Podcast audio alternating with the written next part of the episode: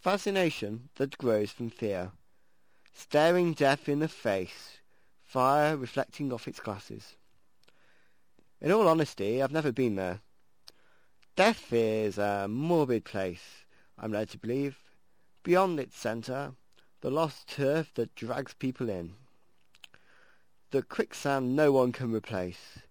Tables shudder on the perimeters, losing their grip and being dragged in. The face howls, evilly. Its eyes drip bloody tears. White hair flickers against the silhouette of the bright light. Its nose runs. Mucus falls in a puddle on the floor, like candle wax but molten hot. Another car crash, another feast. Mischief, loneliness and indispensable. All alone in an igloo, strangled but nothing to eat. Carpet, lies, and igloos a luxury. Never mind them and their meaty matters. A litter bin filled with custard creams drives off a cliff. Its tall skyscrapers, scathing, lie at the bottom of the hill. Squelch. The sound of a lost wall riot.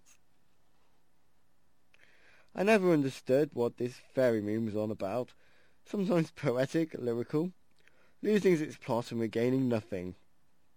I still do it, but EastEnders is starting, and it isn't that important, so I'll retire. Climb away from the face. Light my fire. 20th of October.